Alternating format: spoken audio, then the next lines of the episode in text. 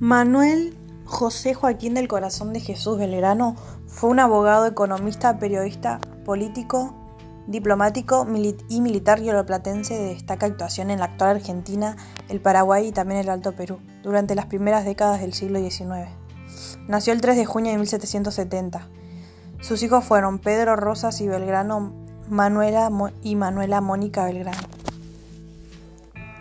Se educó en el Colegio Nacional de Buenos Aires, en la Universidad de Salamanca y en la Universidad de Valladolid. Sus padres fueron Domingo Belgrano Pérez y Josefa Casero. Sus hermanos fueron Francisco Belgrano, Joaquín Belgrano y Gregorio Belgrano. Al titularse de abogado en 1794, regresó a Buenos Aires para trabajar de secretario del Consulado de Comercio. Durante su gestión también trató de fomentar la industria, impulsando la educación.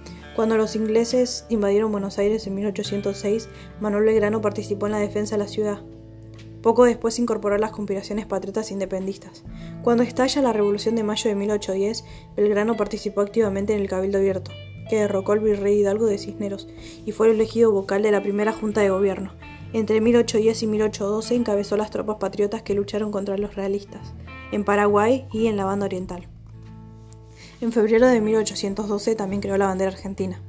A comienzos de 1812 fue nombrado del Ejército del Norte, jefe, para enfrentar las fuerzas realistas que también controlaban el Alto Perú, y derrotó a Pío Tristán en las batallas de Tucumán y de Salta. Poco después fue derrotado por Joaquín Pezuela en las batallas de Vilcapugio y Ayuboma. Entre 1814 y 1815 sirvió a su patria como diplomático, gestionando ayuda en Inglaterra. A su retorno hizo propaganda a favor de un régimen monárquico constitucional para las Provincias Unidas del Río de la Plata, proponiendo nombrar como primer rey a Juan Bautista Tupac Amaru, hermano del inca peruano Tupac Amaru II. En 1814 fue uno de los promotores de la Declaración de la Independencia en el Congreso de Tucumán. En sus últimos años de vida, combatió en la guerra civil contra los federales dirigiendo tropas contra las provincias rebeldes Santa Fe y Santiago del Estero.